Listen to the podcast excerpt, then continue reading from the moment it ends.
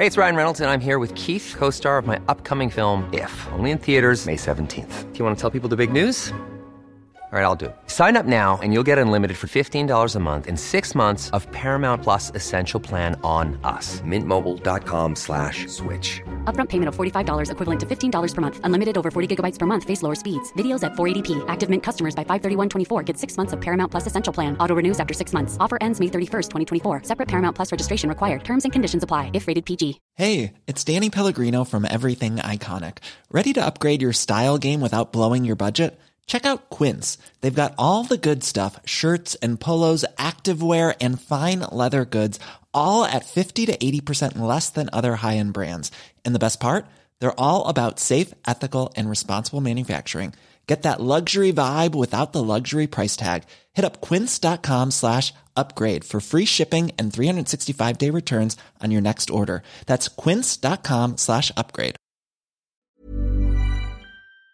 The nation holds its breath. Remember those famous words, George Hamilton, World Cups? Oh, we're such a distance from a World Cup, even a European Championship. But tonight, France come calling to Dublin. The runners up in the World Cup recently thrashed Holland 4 0 a few days back, and we struggled to a 3 2 win over Latvia. Can we do it tonight? Oh my, my, wouldn't it be some result to beat France in Dublin tonight? Am I dreaming? But you have to dream. You just have to dream and hope that'll happen. Yes, the big game tonight, Ireland against France, European Championship qualifier, sold out, Lansdowne Road or Aviva Stadium, whatever you call it, and we will be glued. And we wish them well this evening. And thank you for joining us once more for a brand new week of Late Lunch. Hope you had a lovely, lovely weekend. Well, Louise, my weekend began in style on Friday evening because I went back to the circus for the first time in years. Wow. Yes, How I was it? did. It was fantastic. And the reason we went, you see, Ava, one of my grandchildren, my oldest grandchild, is eight today. And we asked her last week, what would you like to do for a birthday? She says, I've never been to a circus, gang gang, as she calls me. And I said, well, let's go. And Circus Gerbola was in Drogheda and the timing was perfect. Well, you know something, Louise? It just brought me back. You know how much I mm. love circus Yeah. myself. I always have my whole life because you see, I grew up on the North Road in Drogheda, and for people who know Drogheda, the Gaelic grounds are there, and that was the place where the circus always came every year to the Gaelic grounds. And being children of the area, we were out at Cockcrow meeting the circus as it arrived, helping Duffys and Fossett's and Courtneys to put their tents up. Hoping And to get free passes. we got free passes. so we hadn't a shilling to go to the circus. We got free passes. That was the thing about it, so it was. But I've always had a massive love of circus. Uh, But it's years since I've been. Last time was with my own children when they were small. that long. That long ago. And So guess there was what? big changes. well, there's been big changes in the circus world for sure. But that night, can I tell you what happened that night? I might have said it here before. Um, I went with them, and it was Fossett Circus, and they looked for a volunteer from the audience to go onto the wheel that they spun round and threw knives at. And guess who? guess who? Did you volunteer? I d- Weren't you an Egypt? Different story being picked I'll and saying, you. come on, get out. But to you. volunteer. But you know me, big circus guy. And then when I got on the wheel, well, I won't tell you. It's not that I was afraid. But anyway, nothing happened to me. They looked after me real well. I think my children were screaming in the audience, thought I was going to have a knife fired through me somewhere, but it didn't happen. But it's way back then was the last time, really. But circus, I just love it. What about you? Were you a circus person? Did you go when you were a child? I went, yeah, as a child. I remember there was a particular night, there was um, a circus. I'm not too sure which one. It was up in Blackcastle outside Navan. Yeah. And we all went up to it and just there was animals back then in Yes. it as well. But um, I love the candy floss and the whole atmosphere of going in Mm. Yes. and then the circus master comes out and brilliant. it's just, it was just one of those experiences mm. that we all had as children, I think. Well, I'll tell you, my hands are still sore. All the clapping I did the other night and the cheering. I was like a child myself. Mm. Never mind Ava. Miriam was with us too. We had a we had a great evening and we just loved it. And I have to say, if you get a chance to go and see Circus Gerbola, make sure you do. And just reminding everybody, they're in Navan this week from the 29th until the 2nd of April. And standing by to have a chat with me because I didn't introduce myself till the very end the other night. I've spoken to her before on late lunch. Tara Gerbola, hello again. How are you? Good afternoon, and thanks for coming to the show. Not at all. I thoroughly enjoyed it. And you know what I'm going to say to you, and I'm saying to listeners again, Tara, do you know the way, like, animals are not part really of circus now? Not being disrespectful, but we didn't miss them. Yeah, you were saying that to me there the night um, you were down with us there in Drogheda, but uh, unfortunately we do miss them. It's not a case that we can't, we just can't have wild animals anymore. But I tell you one thing, our lives are, are a lot easier because, as you know, anybody that has animals out there, they're 24 7, you know, they're hard Mm. work. But um, yeah, I mean, some people do comment on it and some people don't. So, Yes. you know, it's it's uh, it's just uh, the way things have gone. They are. I mean, it's, it's like you, you know, going down and you know reminiscing there and nostalgia, going down to the field there at, uh, in Drogheda and trying to help up Mm. uh, with the setup. I mean, we don't see that type of thing anymore either. Yes. You know, um, so it has changed. It has changed in many ways. But yeah, we had a great run in Drogheda, and as you said there, thanks very much. We're in Navanall this week, our hometown. Um, we're just based out here in Bracken, so yeah, we're very lucky. Yeah, so you're on the racecourse in Navan this week from the 29th until the 2nd. But I think it's a real testament to you and the way you've adjusted as well. Like, I have to say, the high wire acts, the trapeze, the clowns, the juggling, the acrobatics, the motorbikes. Tara, you have put on such a show. And you know the thing about it, Tara? It's in the flesh, it's live, it's real. It's brilliant, may I say. It, it well, I tell you, I can't argue um, with live entertainment of any kind. Um, there's just something about it um, that will always be, and I think no matter how the world changes in the future with regards to circus, and we've seen many changes over the years. My mother-in-law, God rest her, father-in-law, horse-drawn caravans, and and now what we have now, and um, you know the way everything has evolved, but particular for us. Um, but yeah, I mean, uh, I I think that's our saving grace. I hope anyway that the fact that we'll always, you know, it's a live form of entertainment, and that's one of the things I think that has kept us going through all these years. You know, um, people have left, but they've come back, and I think it's because of the nostalgia. You know, they want memories with their kids of, you know, whether it was in Drogheda, uh, you know, yesterday or wha- whatever, traipsing through the mud. But you know, they'll always have that memory of going to the circus and being picked out, or um, you know, something happening. So I think it's it's it's part of our culture, really. Um, Yeah. Circuses, it really is, and um, it's great to ha- to have that, you know. And, and I have to say, my granddaughter Ava is talking about it still. She just loved it. It was her first ever circus, and that's what she wanted for her birthday. And it was really lovely to be able to take her along and be with her there to experience it. You talk about where you were there uh, outside Drogheda, and you have a, a lovely pitch this week on the race course in Navan. Do you go to the, back to the same places each year? Is it difficult to get places to pitch the tent, or is it straightforward enough? always difficult. It's always difficult, um, you know, because sites are constantly being built on, or there's a shopping centre or um, something. So yeah, uh, sites are always changing. Um, it's it's very hard. Uh, it's it's always been our nemesis, really, tr- uh, trying to get sites.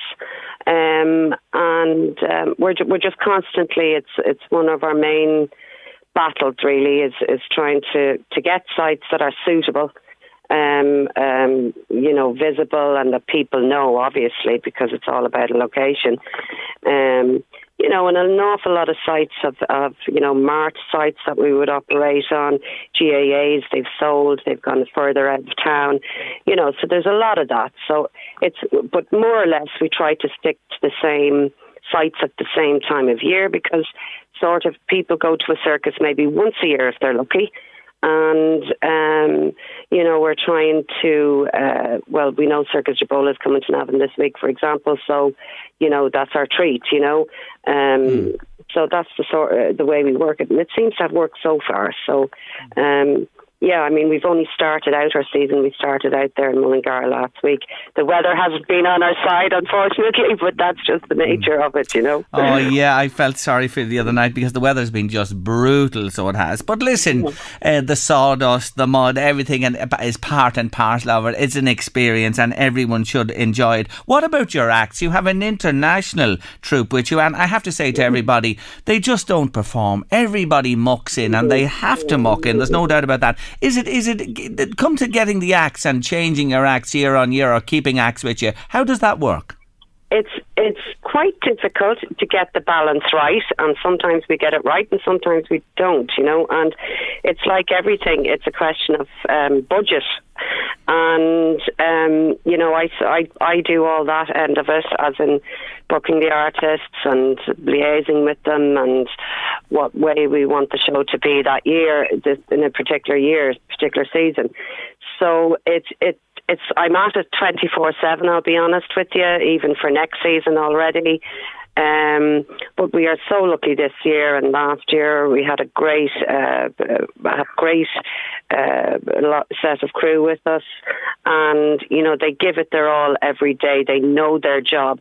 They know that whether it's raining or wind or whatever or whatever is going on in their lives, like you or I, they still have to go out there you know, it's you know they they still go out there, they do their job, they do the best and give it 100% every day.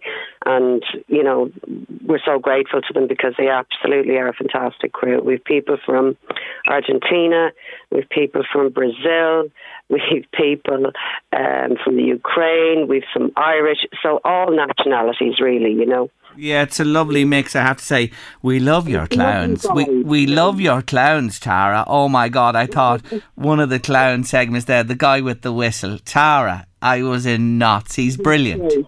He's absolutely great. Now, my husband usually performs. He's he's a clown there, but unfortunately, yesterday he had a, a, terrible back injury and was out of action. So, mm. I, um, but look, at that's just the way it is. But um, yeah, I mean, it, uh, you know, we're very lucky, very blessed to have that mix, and it's it's a very um, lively show, I would mm. say. Oh, it certainly is. It really, really is. Pulling up the big top, come back to the tent. You say that, you know, when we were kids, we were the place where the circus came and we loved to be there early morning as the different circuses arrived in and gave them a hand. Is it more straightforward putting up the big top today? Well, there's a lot more machinery involved, I yeah. suppose, but it, it's, you know, there's still. Um, a, a, certain amount of getting, uh, you know, physical work that has to be done. Um, I mean, you know, you wouldn't see years ago. Even I remember it in my time when I was younger. There'd be children, there'd be people coming down looking for some casual work. That you know, even if that was to happen in this day and age, you, you would say no because of insurance yes. and all yes. of the other things that go with it. So that's, you know, that's sad, really. Um, you know, um, but uh, you know, we're our hands are tied on that one. But there is, I mean, there's a huge amount of work involved. Um, you know the technical side. I mean, people see the two-hour show, as you know, but but that's just a very small part of it. To be quite honest with you, it's um, it's it's relentless in that way, you know, because of the way we uh, continually operate every week. Um, so there's a huge amount of maintenance, and my husband would do a huge amount of that. Um, and building and just trying to improve it. Like yes. um, you're just constantly trying to improve it and raise the bar. Um, you know, so. Um, and the health and safety is a huge aspect of it. So we could see that even looking around the other night. It's a tough business. I was saying that to you as I, I said goodbye to you uh, the other night. It, it, this isn't easy. No, it isn't. It's, you know, it really isn't. And I have three children 18, 16, and a 12 year old, and they work very hard there. You might have seen them. Um, and it and it's it isn't an easy business. I, I, I won't lie.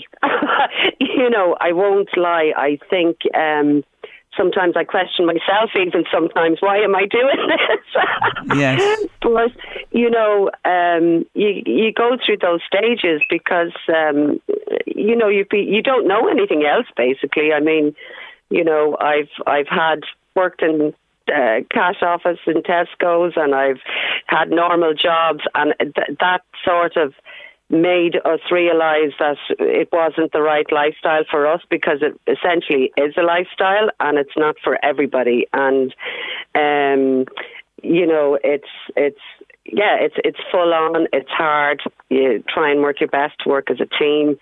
Um, and we have great laughs. You know, we have great, there's great camaraderie and there's great friendships and there's all of those things, you know, um, and it's a joy at night time when they're finished. You know, when we're mm. all hmm. finished after a day, all the kids go in. We've a lot of small families and my own kids and all of that, and they go in and they just hang out and they practice and they um, it, it's it's just natural for them. You know, Yes. they'll get to play in the net of the flying trapeze, and it's just normal. It's it's you know they think nothing of it. You know, um, so I mean it's it really is a fabulous. Um, way for a child to grow up really um in uh, you know to have that and to have every nationality from very early age you know Oh no, it's great. And there was that little child. Well, she was a little child once, Isabella, as you said, uh, at the end of the show, up practicing herself, and that was the little girl that you and I talked about when you delivered her on the side of the road a few moons ago. That's right. Twelve years ago, Yes. she was the third baby born in January, and um, we didn't make it to the hospital, as you know, and we diverted quite frantic- frantically to to Blanchardstown Hospital, and obviously not a maternity hospital, but they they put a little hat on her, and the hat said "Little Star." Well, it couldn't be more apt, to be quite honest with you. A little star is right, and a star in the making. When you mentioned there that it's tough, I have to say I always think of the song and it's playing in my head. Freddie Mercury, the show must go on, and really, and yeah. isn't a truer word. No, nothing truer is right. Well, look, at lovely to meet you again last week, and uh, I thoroughly enjoyed the show. And reminding listeners again that Circus Gerbola is in Navan at the racecourse, 29th of this month. That's this week, the 29th of March to the 2nd of April, and then Maynooth, the 5th to the 10th of April, is the the next stop. Then, and you can book tickets online. It's all there, all of the information.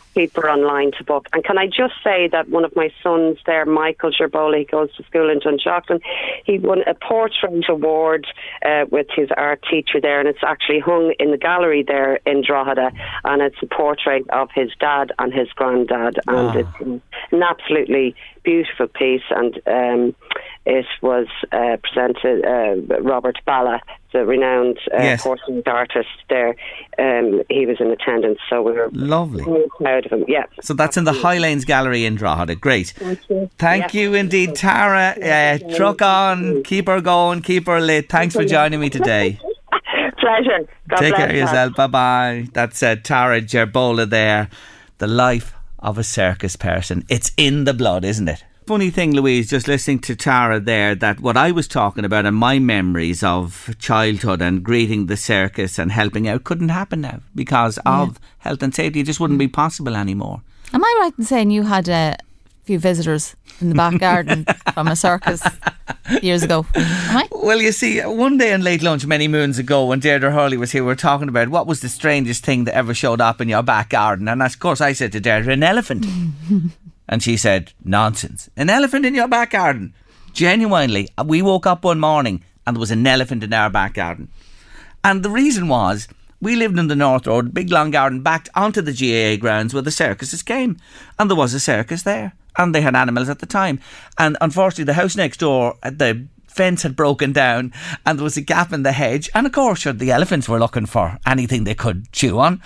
so the elephant made its way in. And my children looked at said, Dad, Dad, look what's in the back garden. There was an elephant in the back garden. Honest to God, as God may strike me dead, an elephant in the back garden. I bet you nobody. Didn't leave any presents, did it? Oh, it did, of course, and then I oh. used it to put on the tomatoes. I used what they left behind to Was there a lot? fertilise. Oh, well, an elephant does a big Yeah. S-H-I-T, as you can imagine. Yes, I used it, so I did. But, you know, th- that actually happened. And, and when you think about those times, uh, oh, the children went mad, but the, it was in the garden. Wandered out then and back out. To the, they were looking for it anyway. But when you think of the circuses had tigers, lions, yeah. elephants, Oh, the my. horse troops. You know what I mean? The horse troop, and and like that was part and parcel of, of uh, as Tara was saying there of circus life. And I remember the big British circuses coming to Drogheda, Chipperfields, Mm. famous name, Billy Smart Circus. They all came and stayed up our neck in the woods, and we just loved it. And we got passes. Teddy Fossett, the late great Teddy Fossett, would always look after you with passes to the show, and he loved children being involved. But couldn't happen today. That's the changed world we live in.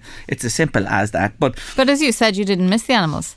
You well, know, the, and, the other night we came out and we said that we Yeah. just didn't. You know, we did not miss them. The show was such a. a it's amazing. It's a. like I was at a circus in with Gerbola and Duffy's last year in Slane. Yeah. And just the acts were just amazing. oh, they're incredible people. The high wire and no net under them. Now that when the trapeze went up, they stretched the net, of course. The trapeze was unbelievable, so it was. But you know, they're such gutsy and brave people, and it's it's in them. It really is in them. And I encourage people go and support the circus when it comes. It's just, it's something unique. Go it's into something the different. ring if you're called. Don't volunteer.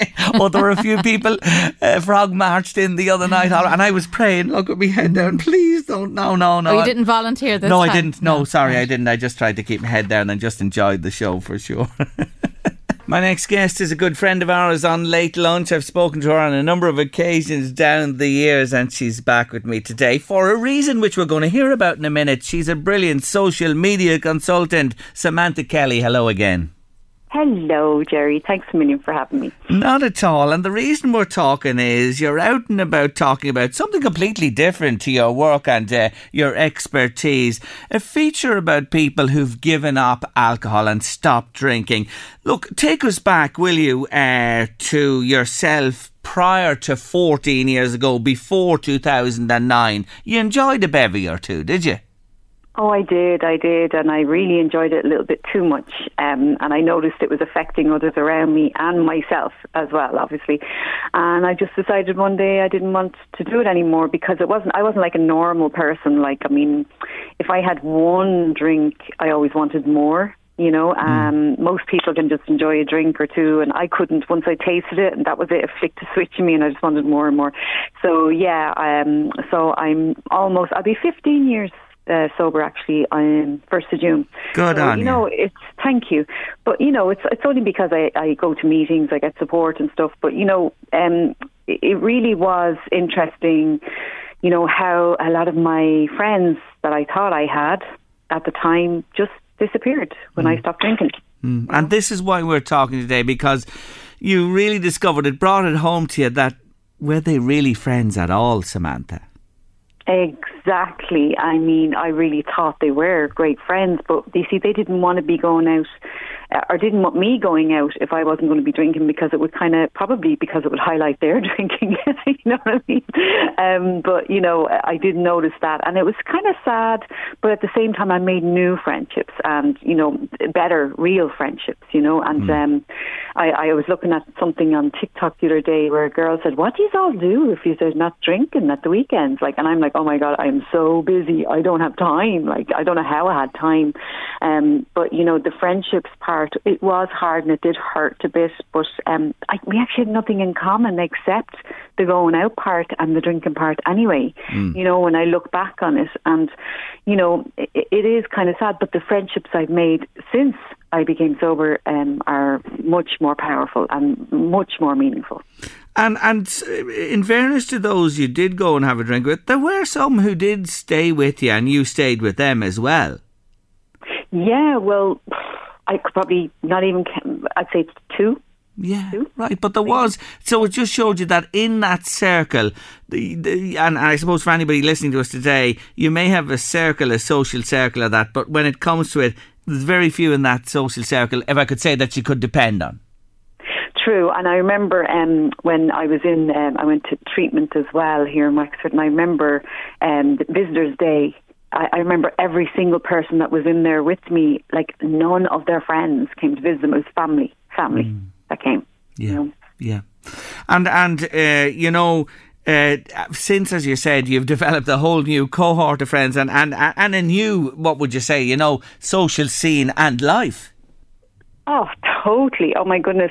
And it's funny, if you told me, I remember years ago, I'd see people out walking their dogs and, and, and you know, washing their cars on a Sunday morning, and I'd be like, oh my God, they are idiots, those people. But now I'm doing that Sunday mornings and Sunday mornings when I'm out walking the dogs, and I'd be looking at them thinking, oh my God, you know. Or I remember I worked in um, a shop when I was, I think I was 18, and I remember thinking these strange people would come at seven o'clock in the morning to get their newspaper. I was like, these people have no lives. They're coming here at seven in the morning to get a newspaper.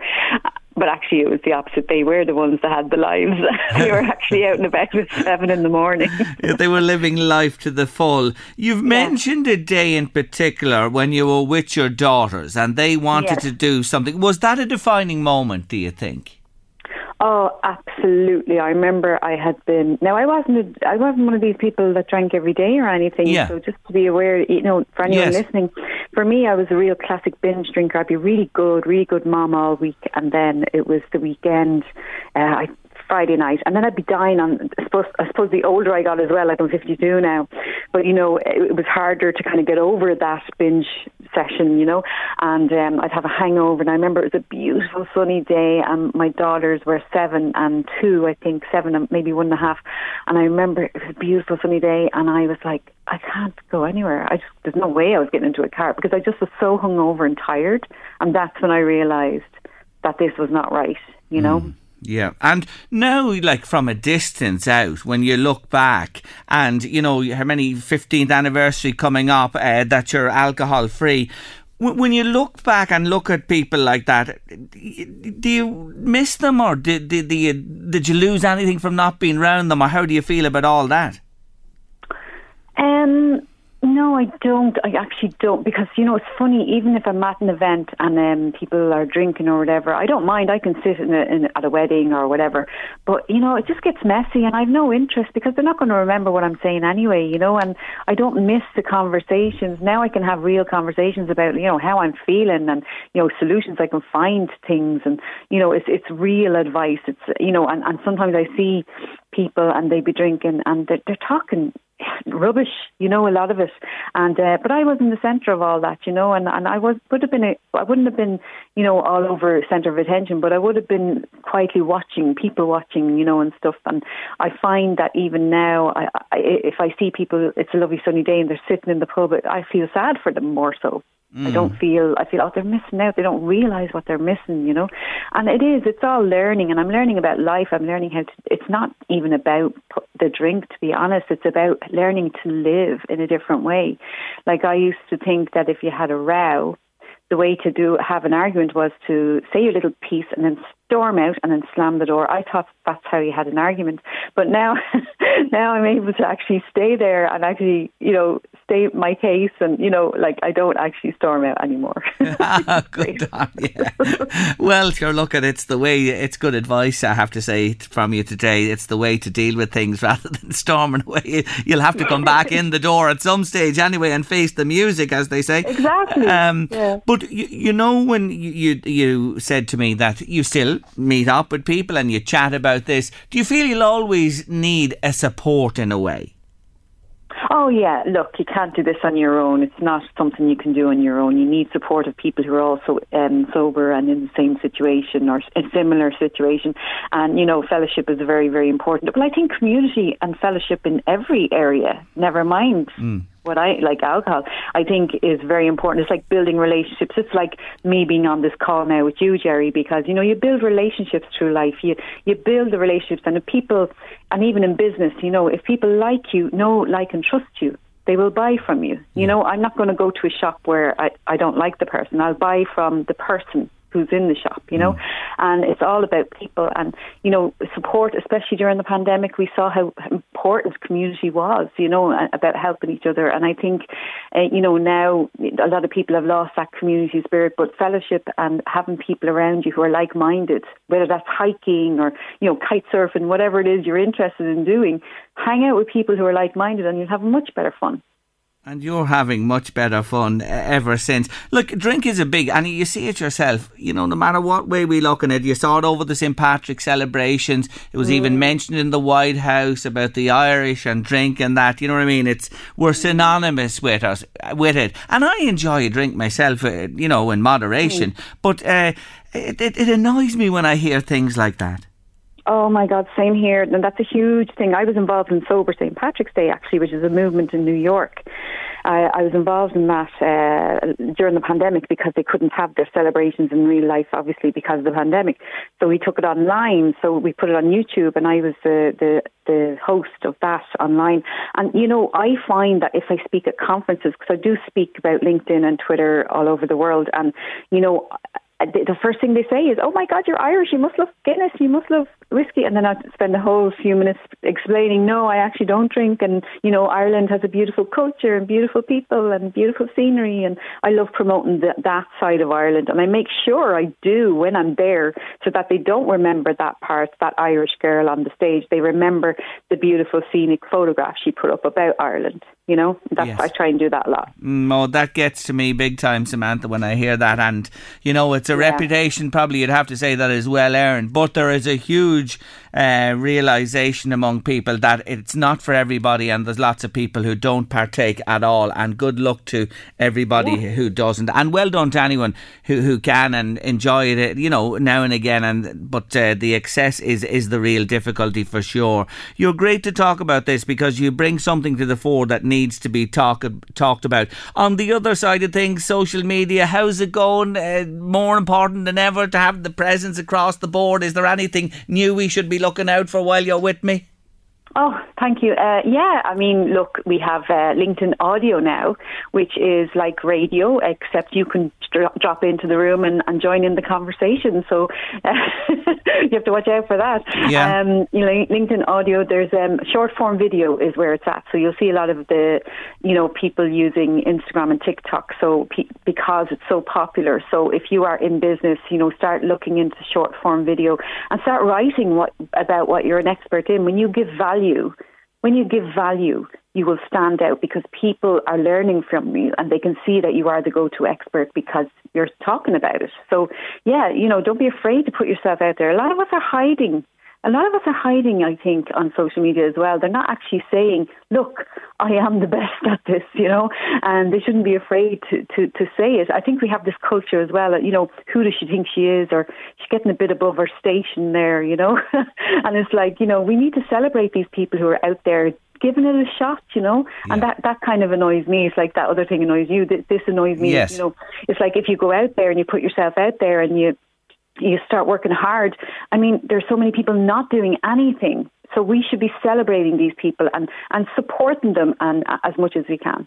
That's another thing that's innate within us as Irish. We we're not good at blowing our own trumpet. We're not good at accepting, you know, praise or anything like that. And it's deep within us as well. And I can understand that from your business background. So LinkedIn audio, short form video, real emerging uh, patterns and trends and vital in the business world. Absolutely. And I love the little tweet that LMFM put on up earlier because I was able to retweet it so that maybe some of my um, community could listen in. So that's Lovely. exactly what it's about. Yeah.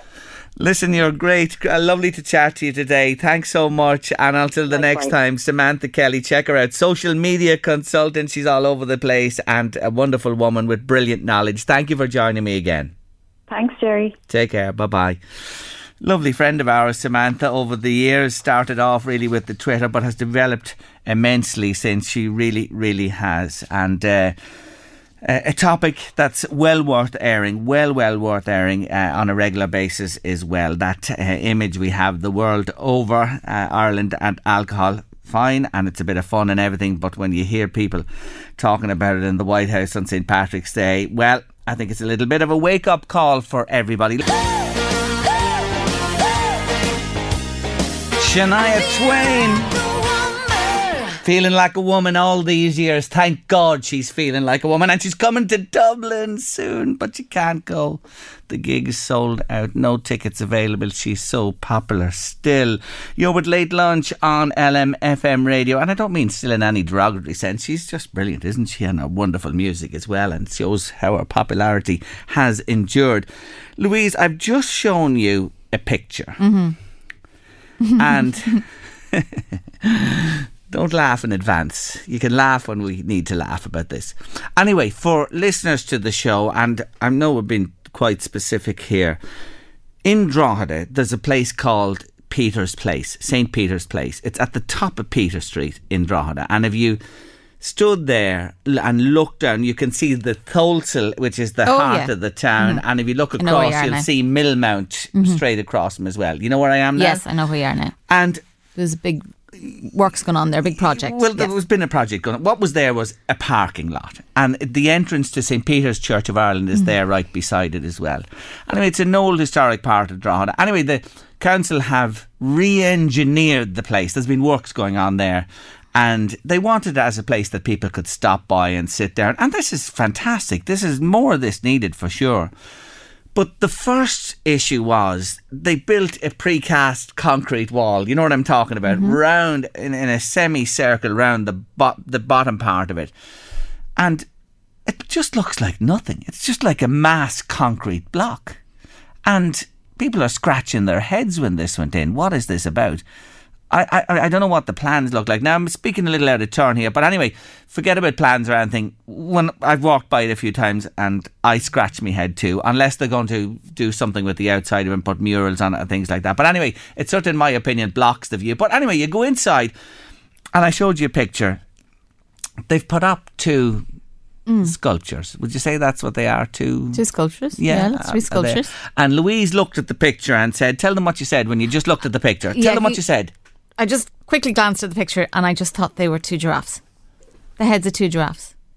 So Louise believes they're two giraffe heads. That's what they look like. Mm, I'm looking at them. You see where I'm coming from. I do what are see they where you're coming be? from. I do actually see where you're coming from now. Very good. What are they meant to So be? two giraffe heads is Louise's interpretation.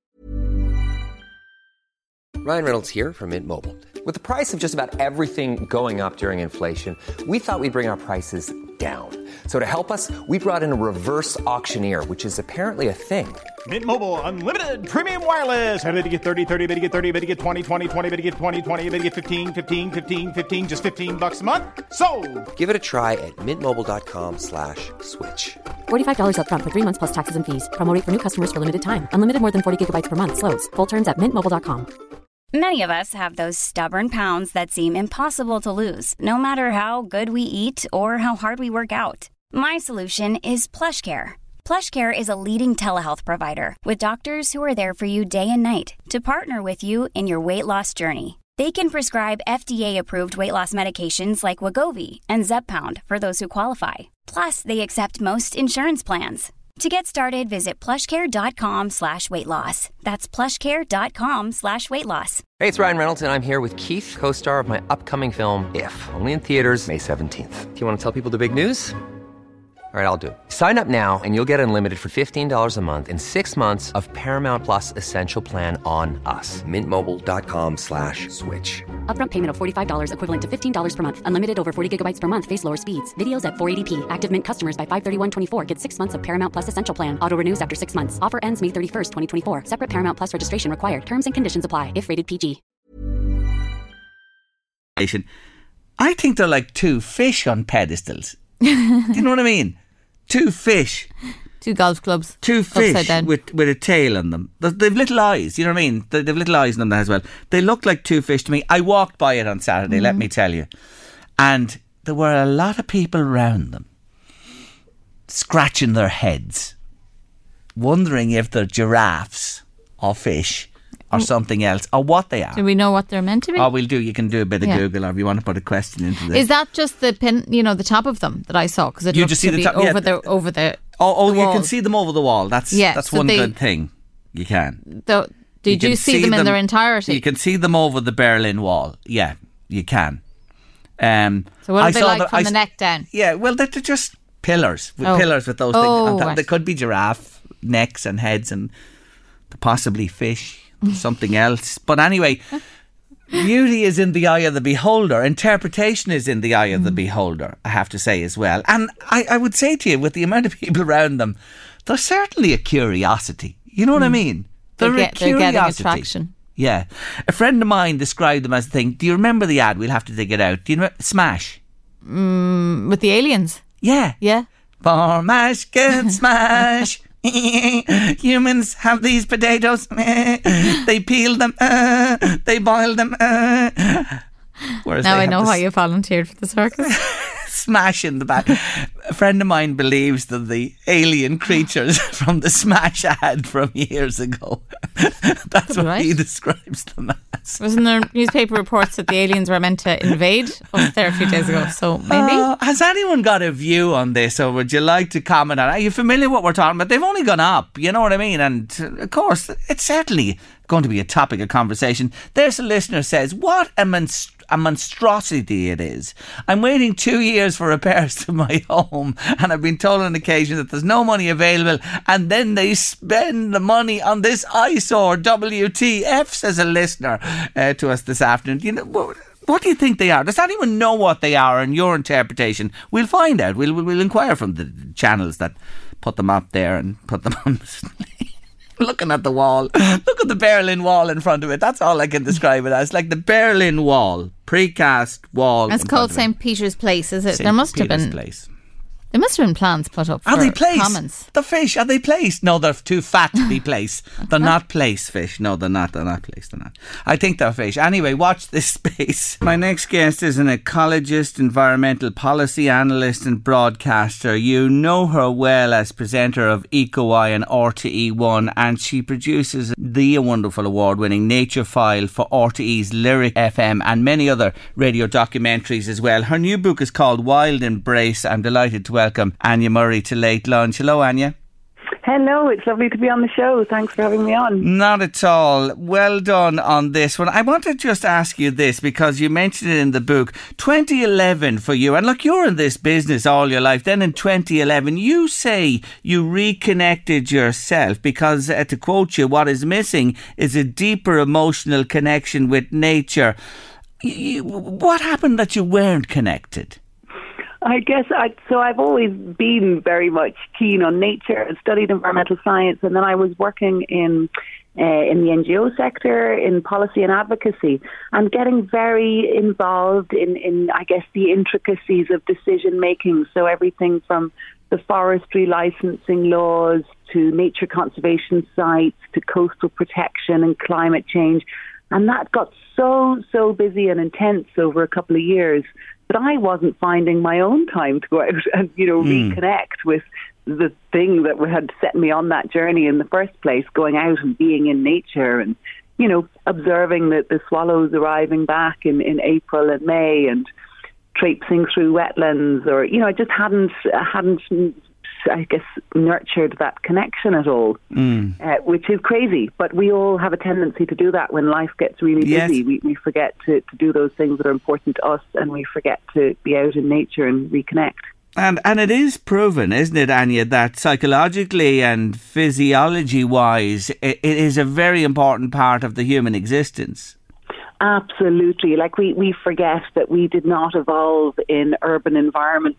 We evolved in nature. Even our vision is adapted to see red and green um, so that we can kind of pick out berries among the foliage and stuff.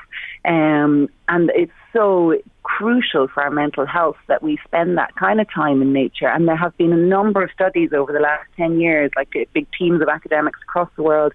And it, to summarize some of the conclusions, there's, there's direct benefits for our mental health from even 15 or 20 minutes spent in nature each day or three hours a week. And that means it, it, not just maybe sitting in a park, which can be nice too, but really taking up the light, like the dappled light that you, you experience when you're under the canopy of a broadleaf tree, the colours, the smells, the tactile touch, sound, um, all of these things, they actually lower our blood pressure quite significantly and our pulse rate and cortisol. Cortisol is the stress hormone, and these are found to be significantly reduced when we spend regular time in nature. So there's enormous direct benefits to our mental health. Oh, it's so important to emphasise that. What about the, trend in Ireland today? Because more of us are sick, city slickers or urban livers, ta- livers, townies, if you like to call it. You know what I'm talking about. I you know, do. for people like that, most people listening to us today are probably in an urban setting. What do you say to people like that? You know, that maybe haven't got a woodland nearby, haven't got a park. What do you do to reconnect? Yeah, well, there's, there's two ways, and I've kind of gone into that in a little bit in the book. There is a chapter in the book, Wild Embrace, about urban nature. So even looking at the foxes that come out at night, uh, and thinking about what they do and where they go and how they live, what kind of lives they live. Um, mosses are the most incredible little, they have really intricate geomet- geometrical patterns, um, lichens, street trees, park trees. There are places in urban environments where we can connect. And even like in, in a month or two now, the swifts will be arriving back from Africa. I don't know if you know swifts. They're the most incredible mm. little bird. They're the fastest bird in the world, and they nest in our in our cities and in our towns, uh, in old buildings and stuff. And they're incredible to listen to and to watch on, on a summer evening. So there is lots that we can connect with within our urban environment. But I would also encourage people to find one place, one local place that is a little bit wild, and that can be a, you know a nice riverbank or a woodland that's near the town or somewhere that's that's accessible and that you can go there regularly and start to you know when when you get to know a place the more familiar you are the more wondrous it can become because you you're seeing things changing throughout the seasons and each time you go you'll notice something new or maybe try and learn some of the names of the wildflowers there or the birds and just to me it's about peeling back the layers in our eyes you know to to really see to take our head out of our smartphone and our busy thoughts of the day and go somewhere where we can experience nature as it is untamed by us, you know? Yes, and uh, as you say, there are opportunities in city or urban areas. You cover so much in the book, I have to say, from our bird life to the little creatures, hedgerows, the flowers, etc. One thing I wanted to talk to you about was foraging because many moons ago, or maybe not that many moons ago, people went foraging for different things. And you say there are over 200 uh, lovelies growing wild in this country that you can search for. And I'm just thinking at the moment, or very shortly, wild garlic will be in abundance, won't it? That's right, yeah. And I always laugh. Instagram goes mad with all the people gathering up their wild gar- garlic for their festival in yes. April. Um, but there are, so like, for, for all of time, we as humans have been really connected with our environment through through gathering of food, and even you know I know we've had agriculture for for thousands of years, but up until the last generation, one or two generations ago, we were still gathering wild foods for, for, for medicine as well as food. Um, there's a lovely Cavan tradition that I have read about, and I practice myself, um, gathering up nettles three times during Lent. So nettles are a most amazingly nourishing food. You know, you pluck off the top, the, the, the sprouts at the top of the nettles, uh, and just steam them up or boil them like you would spinach. Uh, and they are full of nutrients. They're really, really good for us. And the, the Cavan tradition is to take them three times during Lent to cleanse the blood uh, and get us ready for, for spring and give that kind of like an energizing tonic. Um, but yes, there there is so much. Even I, I have friends who used to walk to school in the '60s in Kildare and would pick um, the young hawthorn leaves as they'd walk mm. and call them bread and butter. Yes. Um, now they're, I mean, they're fine. They taste fine. They're not very exciting. But in the book, I have a, a chapter of the kind of the easy things that, that you can spot and learn to identify quite easily. My, my I guess, highlights of, of foraging. Um, and yeah, in spring there's lots of spring leaves that are, are really good to eat, and it's kind of fun to go out and, and gather your own food. Make sure you know what you're yes. what you're gathering. yeah, that's very important to emphasise, and you do say that in the book to make sure you know what you're doing. We we last week was National Tree Week, and I know you acknowledge her in the book. Éanna Ní Lamhna was with us last week talking about trees and their importance, and you talk about yeah. hedgerows, etc. It's a big challenge. It's something we must face, and we got to replace what we've lost and are losing in that whole area. Yeah, Ireland has the lowest woodland cover in all of Europe, which is a really shocking situation. You know, we think of ourselves as, as such a, a green, healthy, natural environment here, and we promote ourselves as that too, you know, internationally. Um, and we have such tiny amounts of, of woodland cover, it's about 11%, and then of that, it's less than 2% is native deciduous woodland. Um, so there's a huge amount to be done to, to get that back, to, in some cases, plant up uh, new native woodlands, and in some cases just allow woodlands to, to make their own way. You know, trees have an amazing ability to feed themselves. Uh, and they know what kind of soils and environment they like, and if we can if we can fence off from grazing animals, you know, deer uh, and sheep and cattle, uh, woodlands will re-establish themselves quite quite readily. And there's of course massive benefits for for water quality. uh, for the aesthetics of the landscape, for wildlife, for biodiversity, and for climate change in allowing real, uh, real proper deciduous woodlands to grow. You mentioned the moss there at the beginning, and you know, it's I was I topped my grass yesterday, and my God, after the damp winter and everything, is the moss in the lawn, Anja, and uh, it's a feature of Ireland with our damp, mild climate as well. And some people just have no time for it, but it's part and parcel, isn't it, of what we are? We just got to accept that. Yeah, I mean, Ireland has a really, really humid climate, and because of that, we have uh, rainforests in Ireland. We have temperate rainforests uh, and they, one of the, things that uh, characterises the rainforest is lots of growth on the upper branches of trees. So you've got ferns draping down off the branches, and you've got these big cushions of moss because they love that kind of humidity and that moisture. So we do have a, a, moist environment. And mosses are amazing. Like they're gorgeous. They're luscious and green and they don't need any work. And a lot of, I think, what we need to do to reconnect with nature, because we, we are facing a biodiversity crisis, is change our perception. And when we look at a lawn and we get annoyed because there's moss there or dandelions, we just need to look at it differently. Like a, a cultivated green, perfect lawn um, is such a dull thing. we, we we have the perception that this is what yes. what we want. This is our ideal. But if you if you just shift a little bit and and let some wildflowers uh, grow in the lawn, you'd be amazed at how many bumblebees and different butterflies and other pollinators will start coming in, and you know the whole thing springs to life.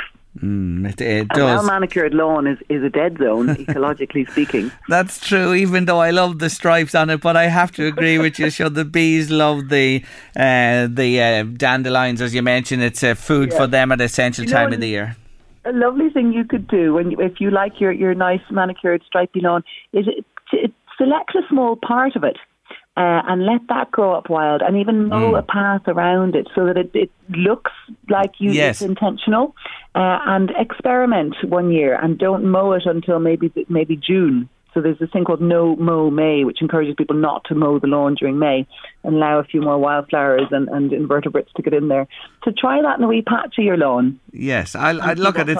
It's something that I, I, do need to do rather than having it manicured. And I have to counsel. I often give out about the councils. Credit the uh, councils here as well.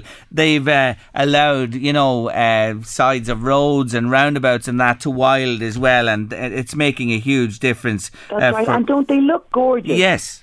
Yes, they really do. And may I say something else that looks gorgeous in your book? Who did your illustrations?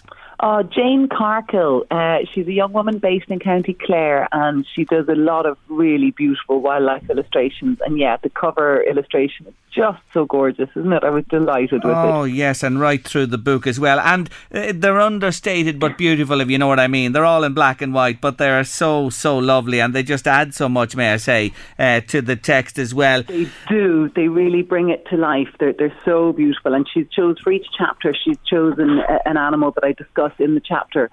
Yeah, she has indeed. It fits perfectly. Just before we finish, are you hopeful for the future with all the doom and gloom we're hearing about this little planet we live on and the natural world, especially here in Ireland? There, there are huge challenges that we have to face. I mean, things are not good. We have lost so much biodiversity over the last 40 years, in particular, in Ireland as well as everywhere else. Um, so, being hopeful, I guess I'm, I'm not kind of passively hopeful. I, I think hope is something that we have to actively nurture and cultivate um, by doing proactive, positive things. We, we have to, sorry, we have to um, really engage with what's going on and try and address the problems.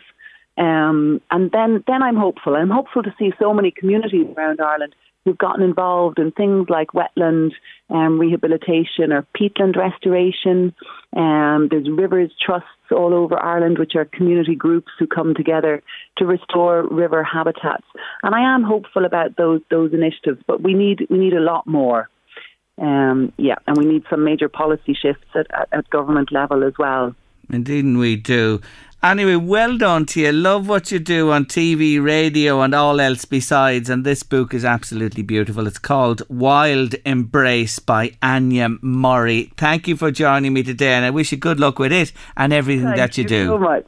Thank you so much. It was a joy to speak to you. You Thank too, you. Anja. Take care of yourself. Bye bye. That's the wonderful Anja Murray there. Okay, Louise has the answer on the sculpture or the. What do you call them? Are they sculptures? Are they sculpt? I can't find what they're meant to be, but. I, I know that they're sculptures. called Inspired to Meet. Inspired to meet. by uh, stonecarver Michael Disley. Right. Inspired to meet Michael Disley are what those uh, sculptures are at the top of uh, Peter Street, St. Peter's Place in Drogheda. The, the wall, the wall doesn't fit, does it? It doesn't look the best. Whatever I, the I kind of are. think it might have been there for to put privacy to people if they're having Mm. coffee, but it, it no, it doesn't really look the part, does it?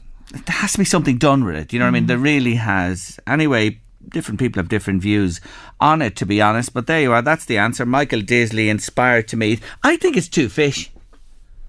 Somebody else says it looks like Peppa Pig. I love that one. It actually does. Somebody says it looks like Peppa Pig. Yeah, I'll go with that one. Do you? Can you see that in it? yes. Can you see Peppa not? Pig in it?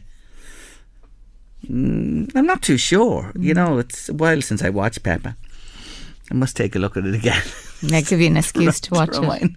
Could be Peppa's head, all right. Yeah. Yeah, Mm-hmm. could be. Many, many views. They're curiosities. I will say that. I'll give what they are curiosities. But let's get something done with the wall. The walls came down all over the world. Let's get something done with that wall, for the love of God. Something has to be done with it. Anyways, big weekend in the Flynn household because Miss Ava Flynn, my eldest granddaughter, celebrated her birthday. And it is her birthday today. She's eight. She had a wonderful party on Saturday, and her little sister Olivia was there, and her cousins Pippa and Harry, and all her friends from school. Killian, our great friend as well, Sinead's Killian. They were all there, and they had a great party. Then she had a a breakfast for birthday in uh, her auntie Anna's house yesterday morning. Breakfast, no less. Yes, a lovely one as well. And of course, she was at the circus with us, and we went out for something to eat before the circus on Friday night. And I have to say a big thank you to the crew in the Bull and Tide at the Village Hotel who made it extra special. They brought her a little cake with candles for her, and they all sang happy birthday to her, and she was delighted. She's eight today. Can you believe she's eight? No, she's where are those eight years years old today. Where have those years gone? And herself and all her grandchildren have brought such happiness to our lives. And she was the first, so she was eight years ago. And I know she was at school today, and I'm sure she had a great day, and she's listening to us now. Happy birthday, Ava, from me. Mammy and Daddy, Sister Olivia, your cousins, and all of the family, the Flynns and the Kellys. Have a great one. This is for you.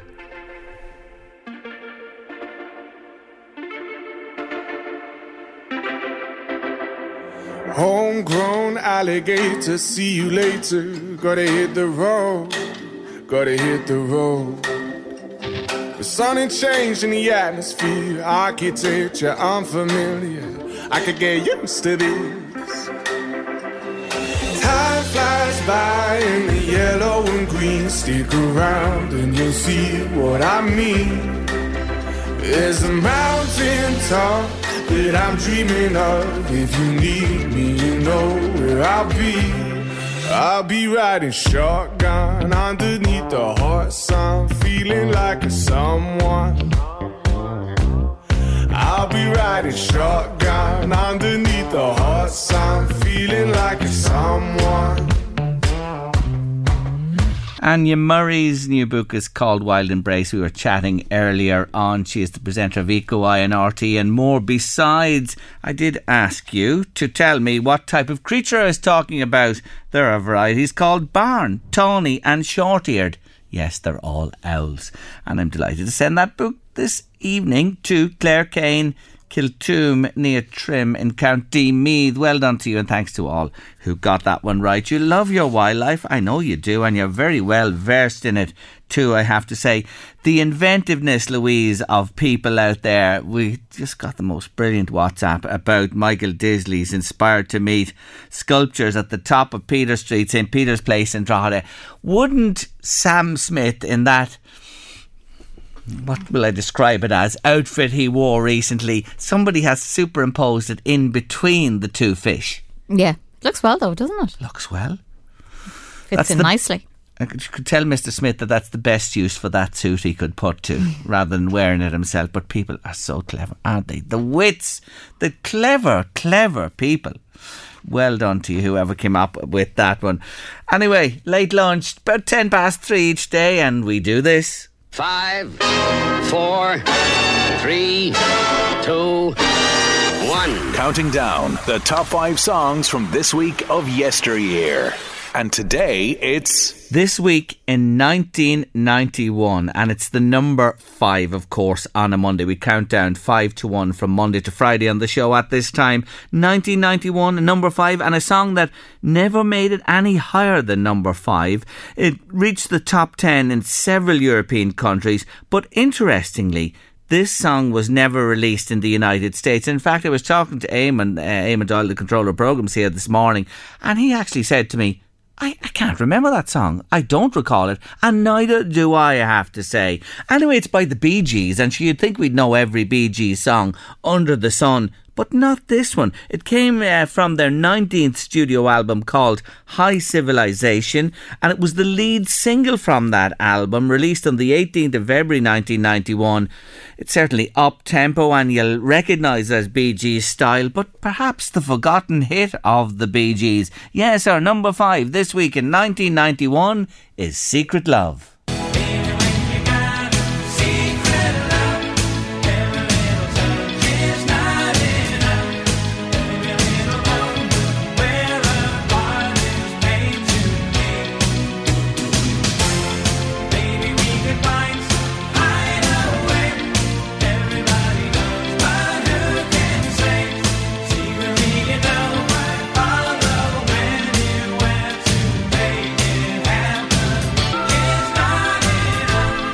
In the middle of a chain reaction. Yeah, it has echoes of chain reaction, hasn't it? Of course it has. The Bee Gees wrote chain reaction as well, and you can hear that flowing through that one there. Yes, number five from this week in 1991 on the UK charts. The Bee Gees and Secret Love. Four, three, two, one to come your way over the rest of the week on late lunch. Round about this time, Savers Savers, listen up. You won't believe what I'm about to say. I'm only going to say it once, but I will say it twice when our guest is on in a few moments' time. Yes, Saving rates are on the rise, believe it or not, and the man who knows all about it is with us next, John Lowe, the money doctor. For the first time since August 2007, rates on tax free saving products provided by the state are rising and have actually risen since yesterday. There have been seven cuts since then. John Lowe, the money doctor, I never thought I'd see the day we would be talking about a little good news for savers, John. Well, you, you mentioned the word there, little. Uh, yes. Good, good afternoon, Gerry. Yes, it is 16 years, and uh, about time, actually, because there was an awful lot of pressure on the NTMA to up their rates.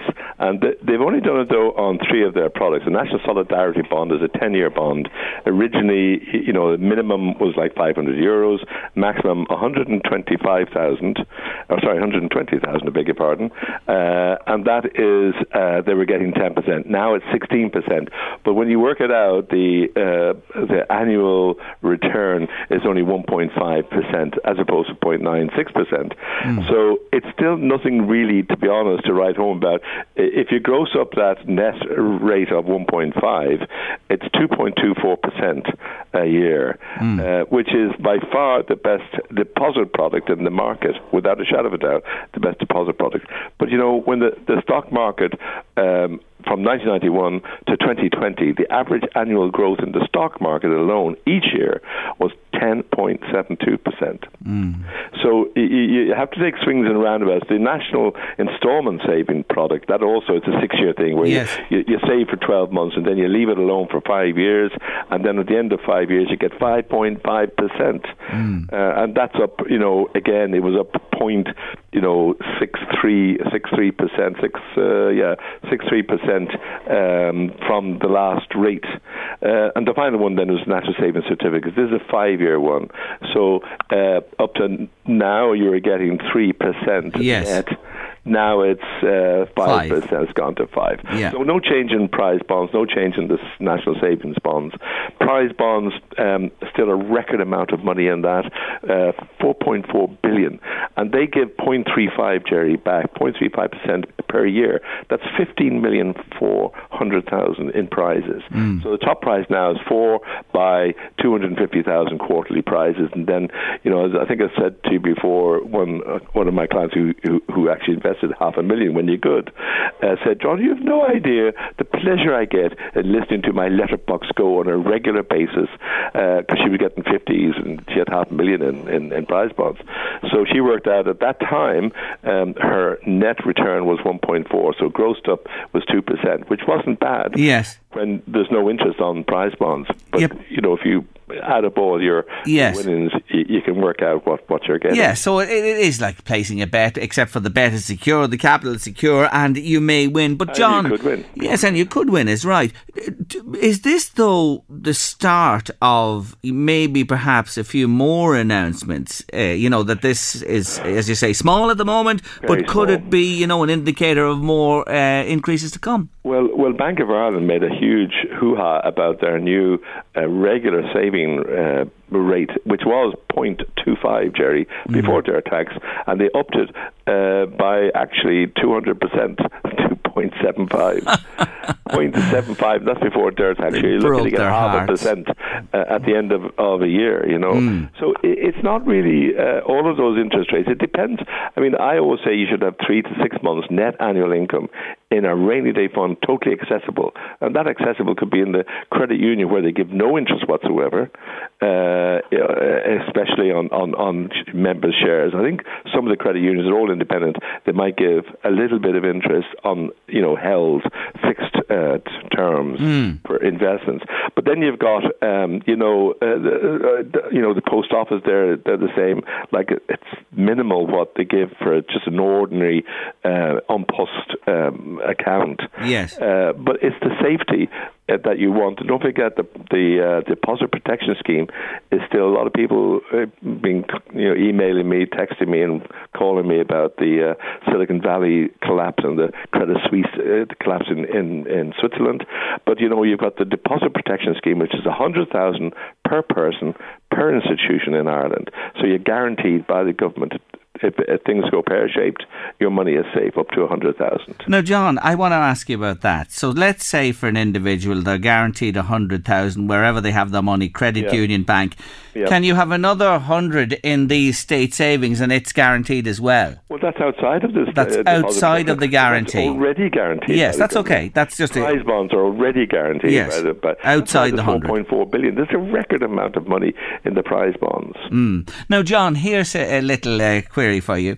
So the changes are effective from yesterday. So let's say somebody posted their renewal or went back into these state savings, the ones that have increased last week, and posted their letter on Thursday or Friday, and it lands on the desk of uh, the NTMA today or tomorrow. Will they get the new rate?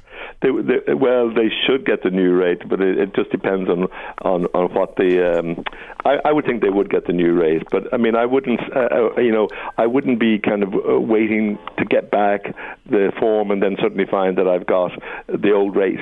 I would ring them. I would ring them. Yes. I'm sure Antonio Conte is probably ringing them today. I'm sure he'll What never what be. a great day it is for Tottenham supporters. I'm sure he'll never be ringing him. I didn't think Louise would get you today. I said that man is crying into spilt milk now that Mr. Conte has left uh, Spurs, and yet another manager arrives. And let's watch this space. But John, seriously, if, if you were saying to somebody, if you po- posted in recent days Mm. and you were under the old rates, you should give them a call. You feel definitely, yes, Absolutely, just in case they, they happen to give an old rate, because you would have had an old form. yes. All of those forms, like the National Solidarity Bond, I think that was last May year or something, the old form is. So, uh, you know, they could just uh, automatically apply the old rate to it. Okay. just in case, just in case there's any ambiguity, bring them. Okay.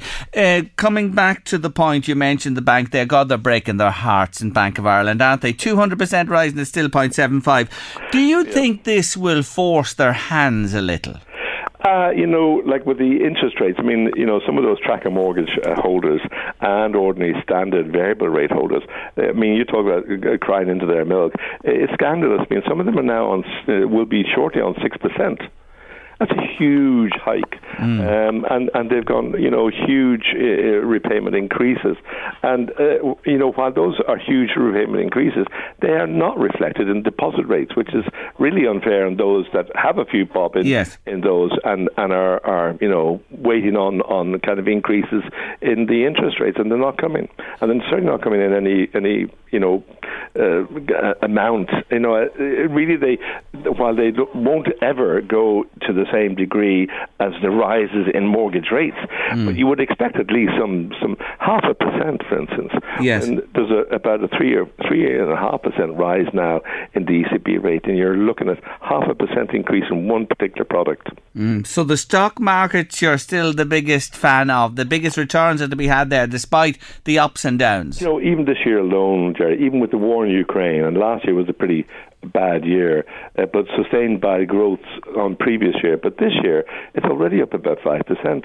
Mm. So, I mean, that's with the war ongoing in Ukraine. Yes. Um, but, you know, it's so volatile. And, um, I mean, the, diversification is really the buzzword. You know, you need to, mm. you know, keep your, your money in different pots, different things. You know, wine investment, for instance, you know, rock mm. and roll memorabilia, uh, art, all of these things, even your own business, um, or doing up your own house because you'll uh, enhance the value. Yes. All of those things are, are part of a, a, balanced portfolio. Even gold. Gold is your, your standard hedge.